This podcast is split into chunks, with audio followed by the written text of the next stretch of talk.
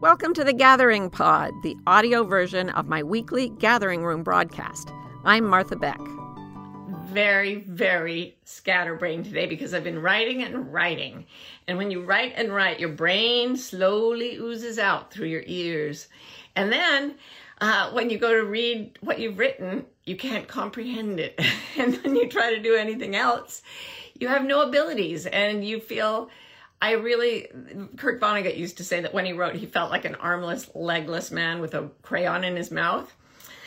Uh, yeah, that's pretty much how I feel. Only I still feel basically female, even just lying there with a with a crayon in my mouth. And I'm thinking probably some of y'all out there are feeling equally sort of uh, today. Uh, it all works out really well, but in the middle of things, uh, it can get difficult. But what I'm writing about right now, I've talked about it recently before, and that is the um, the polyvagal system. It's a theory about how our nervous systems adapt to stress and to environment. So I'm going to run it past you really fast and then tell you what I've been thinking today. The first thing is that the polyvagal nerve is its circuit is like a bundle of nerves. It comes down from both sides of the brain and wanders all around your body. And the part that connects with your gut is what evolved first. And it gives you, um, you know, when you get bad news or you're afraid, you get this punched in the gut feeling. And if that part of your nervous system is afraid, it actually shuts everything down. So you've heard of the fight or flight reflex. Well, this is not fight or flight, it's flop or faint. It just you just lie there. You have no will and no ability to to drum up motivation. So then if you go up ways um, in your nervous system, there's the fight or flight reflex. And that is what gets you, it, it, motivates you to do things in a pleasant way when it's just slightly stimulated. But if you get really overstimulated, you get scared, it sends you into ah, either running uh, uh, for your life or arguing with people or fawning on them, which I've talked about before, because fawning on someone can help keep you help help keep them calm if you're in a social interaction and that's really important for a human to survive. And one of the things polyvagal theory says is that we actually can never go into a calm alert state unless we feel like we're regulating co-regulating. In other words our nervous systems are interacting with other sentient beings. And i love the the little list that Deb Dana, um, who's a social worker and a brilliant theorist, I love her little list of things we have to connect to. It's self, others, nature, and spirit. I mentioned this a little while ago. So, anyway, uh, I have been going along and writing about what to do when you get hijacked by either the the fight or flight system wah, or by the flop system. Blah. And that can happen because these things um, evolved much earlier than your cognitive thinking. You can sit down with the best of intentions thinking, I'm going to do six things. And your vagal system may hijack that intention and you may find yourself completely unable to think because you're anxious or very angry um, or feeling unsafe in a relationship, or you just won't have any motivation at all. Well, then what do you do? Then you're stuck. And most of us keep pushing against that because we have concepts about what we want to do with our day, what we want to do with our lives, and we're trying to force our nervous systems into that happy, relaxed, creative state where they can work best. But they evolved first and they have all the power. They're like, sit down, we've got control of this. But there is a way back. There's a way back when that um, when you're either flopping or fight, flight, fawning, and it's gradual. It has to go up this nervous system from your gut instincts to your fight or flight instincts and finally to your conscious mind. You can't just jump from one state to the other. So I have a little process that I learned long ago in conversation with Anita Moorjani, whose story I often refer to. And I thought I'd just remind us all of it today. And in the middle, we're going to do our customary gathering room meditation. Those of you who are here for the first time, we'll get used to this. And those of you who've been here before, it's always great to have a reason to go back into that particular meditation. It's so good for our brains and our bodies. So, if you find yourself not in a perfectly happy, relaxed situation, think of something you are planning to do that makes you feel either slightly anxious or ugh, no motivation at all. And just consider the fact, oh, okay, that's what I'm going to be doing. Yeah. And feel feel the physical sensation of being either shut down or fight or flight activated. So the shutdown may feel like just complete heaviness and limpness. And then the fight or flight thing is different. It's manic. It pushes you. It won't let you sleep. And it won't really let you focus on anything when you're awake. Um, it's just like constantly on guard. And they're both quite unpleasant, I have to say. And for this reason, as I just mentioned, we fight them. So the first thing to do to calm down a, a nervous system that's going into the, I call this green light state, yellow light state, or red light state. So if you're in a green light, everything's happy and joyful. And your vagus nerve is sending out signals to you to be happy and interact with people. And it connects with the muscles in your face and the way you move your head. And it makes everything wonderful. That's green light. Then you go to yellow light, which is the caution part of the nervous system, the fight, flight, fawn. And then there's red light. We are just stopping. Nothing's moving here. Bonk. So if you're in red light or yellow light, feel your way into that experience without being afraid of it. So right now, you're just sitting or lying down or maybe walking around somewhere. But if you're listening to this, you probably aren't under imminent physical threat. Boy, I get up and look at my at the New York Times on my phone in the morning and immediately go into a yellow or red light state. So then I have to find a way ah, to be in a safe moment, take a moment of sanctuary. And the first thing you do in that moment of sanctuary, so take a few minutes, you've got a few minutes now, you're listening or to or watching the gathering room. And instead of resisting the red light, yellow light sensations, just really, really intensely watch them. Like I can go through, there's a line of pain that goes from my jaw through to the back of my neck and down. And when I really pay attention, I, I can actually, it seems I can actually feel the tension in individual nerve fibers or in muscle fibers running through my neck and my upper back and my shoulders. That's where I hold a lot of my yellow light energy. Um, I can feel sick to my stomach. That's the red light energy. And that's just what it is. It's happening. And these two levels of alert are occurring at a part of your nervous system that outvotes your thinking mind.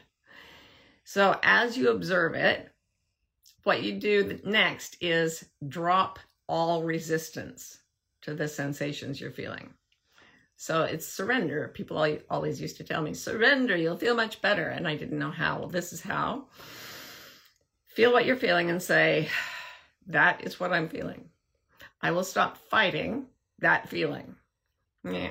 All right. Here I sit. Now, what, what just happened to me right there was involuntary. I took a breath.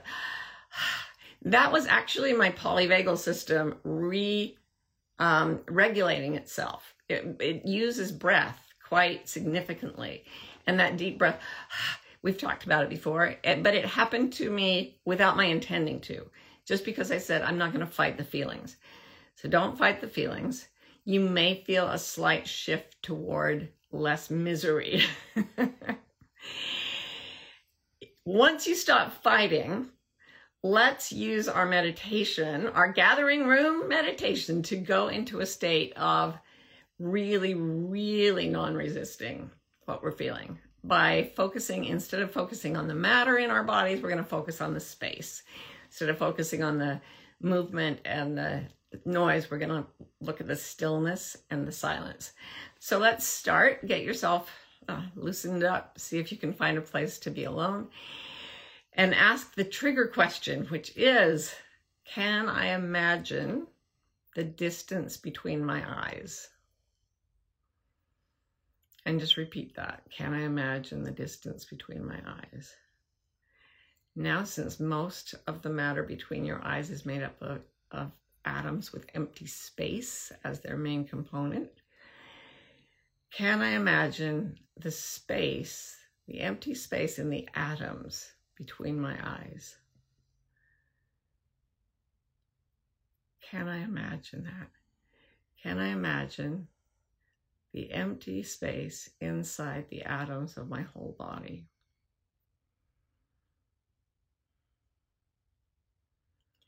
Can I imagine the stillness that holds all the motion and matter that is my body? Can I imagine the stillness that holds my thoughts? Can I imagine the silence beneath all sounds?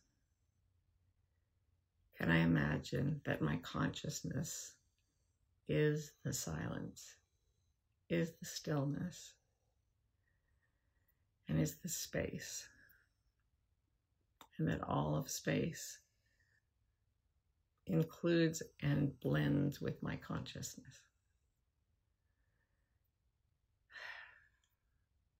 It's so interesting to do this alone and not feel it, and then to do it with you and feel it even though you're not in the room. I say it every time. All right, now back to the red light, yellow light, green light. Wow, I am significantly calmer.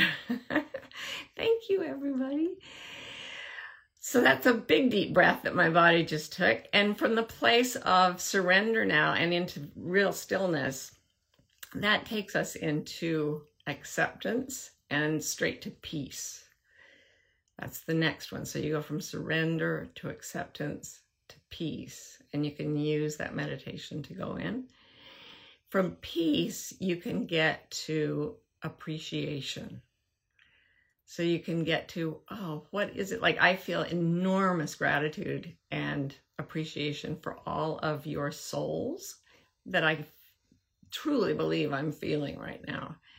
I feel incredible gratitude and appreciation for the room I'm sitting in, for the sky outside, for the atmosphere that lets us breathe, for the plant behind me there. It's such a good friend. And um, mm, it feels really good to be in gratitude and appreciation. So from there, you can go to real enjoyment. So if there's anything you can enjoy, I'm going to have a sip of water and enjoy it. Take a breath and enjoy it.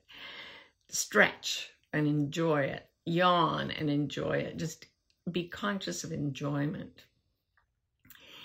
And once you're in enjoyment, you are in joy. And if you stay in that place and keep looking for what Deb Dana calls those glimmers of beauty, joy, truth, uh, love, then the green light state starts to happen. And things get really wonderful. Okay, here are some questions. All right. Stevie says, Do you have any insight on how autism affects the polyvagal system? I feel constantly hijacked by my nervous system. I am no expert, but I know and love many autistic people, and, and I and come in at the low end of the autism scale myself on some tests. So I've given this a lot of thought and I've read a lot about it. And what I believe is that there are different levels of sensitivity. And what used to be seen by the world as a lack of emotion in people with autism is, in fact, a very, very sensitive system that frequently gets hijacked by these polyvagal yellow and red states. So I think it's you are more sensitive if you have autism to you have spider senses. Consider it a superpower um, that comes with as a mixed blessing. It can also really get you stuck in red and yellow states of, of emotional and physical alertness or, or um, alarm. And that's all the more reason to go by yourself, take off all your masks, let yourself shake or in other ways move to get the adrenaline out of your system. That can help. And then go through these same steps. And you, you just may have to spend a little more time going down into the quiet state. But I can tell you that when you're there, you'll feel the universe moving through your electrical system prob- more, I believe, than people who have less sensitive nervous systems. So be proud and grateful for our differences. There's something wonderful in every neurodivergent state. I really believe that. Tricky Magma says, Oh, have you named your plant? Yes, that plant is named Monster. Just because I just, I really love her. And one day I was watering her and she said, Hi, I'm Monster. And I said, hello monster. and it regulated my nervous system, so I kept it. Thank you for asking. Dr. Donna says, can more than emotions affect the vagus nerve like medication? I, yeah, for sure. For sure. Some of the, the connections between the brain and the vagal nerve also can be affected um, by chemistry and in the brain, things you can take for it. Um, for anxiety. But the interesting thing for me is, and again, I'm no expert here, but from what I've read and what I've experienced, I can dope up my body to ignore what's happening, but it will still happen. So if I take something like a, a sleeping pill, I'll feel very drowsy and dizzy, but I still can't sleep because the anxiety is still going. I'm in a red light, yellow light state, or mainly yellow. I can sleep sometimes in red light but um, I still have to do the work of dropping. It's almost like dropping under the medication and then trying to work with it in my system. Like it's trying to, the chemistry is trying to do this very tricky dance. And if you have an extremely uh, easily triggered nervous system, I've I know people who can take sedatives and it makes them have an, a panic attack because they've their nervous system has imprinted this idea that being alert is necessary at all times. So the nervous system is tuned to that. And then if they take a drug that says, guess what, you're off duty, the nervous system says, oh, no, no, you don't. And it actually revs up. I have the same thing with um, caffeine. I can take it to try to feel better, but what it typically does is feed the yellow light state. It gives me a little energy but it feeds the yellow light state and it doesn't feel like genuine creative energy. I can't, I cannot actually work with it the way I can with the, with the psychological and frankly spiritual cues. I really believe that in my case, and maybe in yours, because you're here at the gathering room, in my case, I don't think I can go all the way to calm without connecting to uh, everything Deb Dana talks about self, others, nature, and spirit, the world and spirit if I don't ground into what neuroscientists are now finding out is the spiritual part of my psyche that is just born in us. Uh, and I'm not saying anything is true or false in terms of religious ideology. I'm just saying they're finding that we have this part of us. And if I don't tap into that, none of the I I, I once took a sleeping medication that literally in medical history they said the doctor said no one has ever failed to go to sleep when they are given this substance not a drop of sleep so yeah i believe you have to you drop all the way in um, to your emotions and also to your spirit and then medicines are wonderful and i wouldn't be alive without them and you should keep taking your medication but also think about these other factors Okay, Melanie says, can remaining in this place of peace and sending to those suffering be effective? Absolutely. It's so fascinating because the things that do trigger calm in the vagal system are, for example, a soft human voice. It goes right from the ear straight to the vagal nerve without going through the the brain. It just goes whoop, right into the right side vagal nerve, which slows heartbeat and calms us down. Um, being gently held or touched. So a weighted blanket, but more, even better, a person that you can hug, or if you don't have a person around, a pet that you can hug, uh, even a stuffed animal. Um, Ro and I were talking about how a lot of our best friends that help us regulate are dead. We read their, their words in the pages of books, and then we, we get really, really um, connected to them. So we can be senders of cues of safety. And you can tell someone is feeling safe when you're emanating a feeling of calm and you see their faces relax and you see them take a breath, you see them stretching a little. And it's it's fun actually to watch those cues and the way they affect the body and then sort of take it as a challenge to give the gift of peace to another person once you get there yourself. It can be really and, and doing that, can I imagine the distance between my eyes can turn you into that, a little peace generator. All right, D.E. Hardo says, can we drop into the green state when we feel under attack from others who are resisting change? Oh, a change I'm trying to make in my life. How do I let go of guilt from moving toward what I feel is my path? Sometimes you need to break away temporarily from the people who are are triggering negative responses when you try to change. So you consciously know, I want to make this change and it's the right change for me. Let's say you wanted to like move and your family didn't want you to move and you knew it was right. But when you're around them, all the triggers you're getting are going to make your vagal system regula- uh, go out of regulation because they're not regulated. They're afraid and they're sort of beaming that at you. And knowing that, that that's what's happening, okay, I've got my conscious intentions, but I'm getting emotionally hijacked because I'm getting these very um, powerful signals from others. Then you know what to do. You spend some time away from those people and with people who do get it, even if it's just us on the gathering room. And you do a lot of meditation. You connect. I mean, I've done this. I've done this a lot. And I have to say, my paper friends, the friends that I um, that spoke to me from the pages of books were the most powerful regulating forces that helped me calm down when I was dealing with this. It's hard, but you can do it. Okay, Jessica says, when do we sit and love on our physical and emotional discomforts? And when should we use this process to transform them? I spent years befriending discomfort instead of rushing to feel better. Yeah, you're on the right track. If you just stop fighting, you don't even have to befriend, just stop fighting things that are unpleasant and go, all right, this is uncomfortable. It's not so bad. And you can go into a still place. And what what should happen at a certain point if you get deeply connected to it is that that green light state emerges by itself.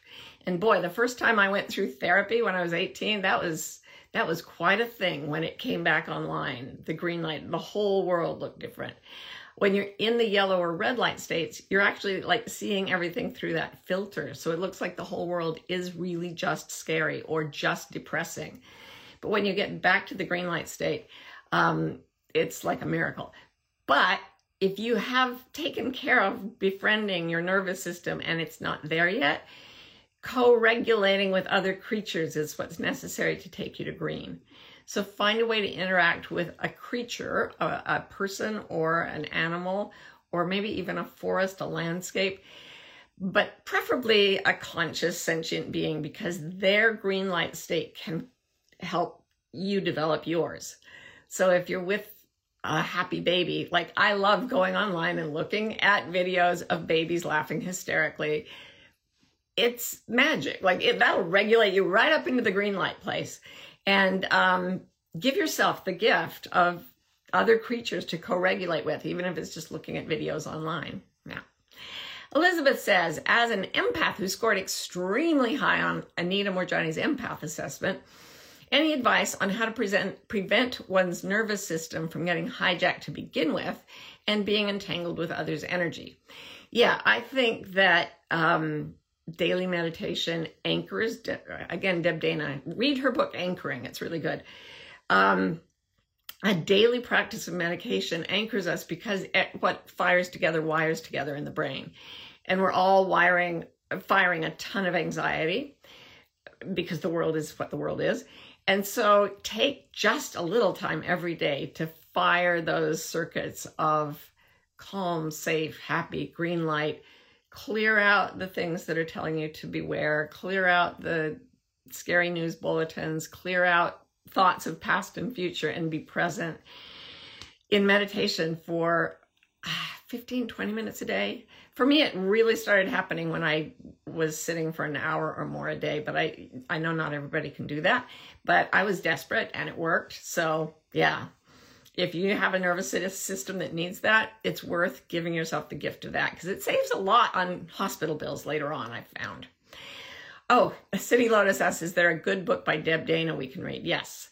She, um, my favorite one of hers right now is Anchoring. So check that out. And she's got a lot of presence online, videos, things you can go to. She's awesome. All right, Deirdre says, how can polyvagal theory apply when you can't see the next practical step? I want to return to uni, but can't figure out how to afford it and find myself frozen and not moving forward. Yeah, okay, here's what I would do.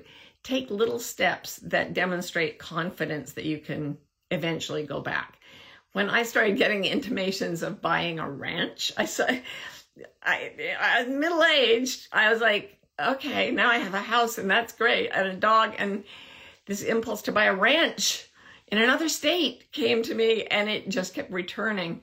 So I started doing little things like I bought a, um, a sweater that I would wear on the ranch because I was living in Phoenix and I did not need this sweater. But I got a sweater and I put it in my closet. And like four years later, I had the ranch and I wore that sweater a lot. But I would do little things. I would um, make a vision board. I know it sounds so hokey, but it works. And um, make little steps of faith and confidence that give you just these slight glimmers of joy. A glimmer of joy is the opposite of a tra- trauma trigger. It pulls you into the good parts of your future that are wanting to happen. Good luck. You can do it. Ready to Go Teacher says, Do you think that gathering room folks might be more sensitive to both ends of the spectrum, spiritual things and the anxiety, fight, flight, etc.? I think they're the same thing. I actually think that if you're super duper sensitive to someone's, uh, to joy, for example, it's it, it's a package deal. It comes with an equal amount of sensitivity to pain. And my experience, like studying the medicine people of many cultures for about five years of my life, convinced me that for folks who do have that inborn sensitivity, the first half of life is very difficult, and the second half is less difficult. And it's the uh, it's the opposite of the typical pattern where youth and childhood are wonderful and happy and joyful, and then you get middle aged and old and miserable. Um, it's kind of good news if you're in that category because if you've had a tough start and you find out that you have the characteristics of the medicine people, including high sensitivity to emotion and other people's um, feelings and physical condition, you can expect through study, meditation, and um, being motivated by your suffering to get to a place midlife, in adult life, where things are better than they've ever been before. As I said, when I came out of my, when I went into my green light state when I was 19 for the first time I could remember, that was a magical moment. I literally, my whole visual field seemed to clear and everything was more colorful and everything was more beautiful and there was love in the world and life was good. And ever since then, I've been able to creep back to the green light zone. Sometimes it took me months of being like, what? Before I learned the way back. But the way back that I've talked about today is um, it has worked over and over. And the more you practice it, the quicker you come back. And that's a healthy nervous system, not something that never feels the red light, yellow light sensations, but a nervous system that can feel those, take the actions that they motivate, and then return quickly to the happy, relaxed green light state.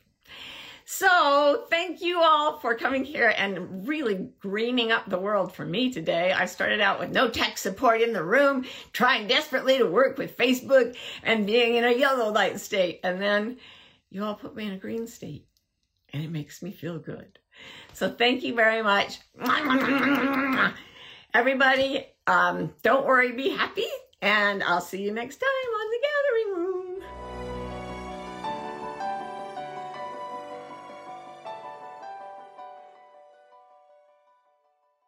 For almost 30 years, I've been teaching people to do something that I call reading your internal compasses. I believe we are all born with direction finding mechanisms that are inherent in us and will help us find our best destiny. Uh, a few years ago, though, I realized that a lot of people were getting very, very anxious. And this is true. Anxiety is going nuts all over the planet. So I spent five years researching and writing a book about how to read your compasses and lower the anxiety that's getting between you and your right life. And I'm very excited about the book. It's coming out in 2025, but I would love to teach you about it before the book comes out.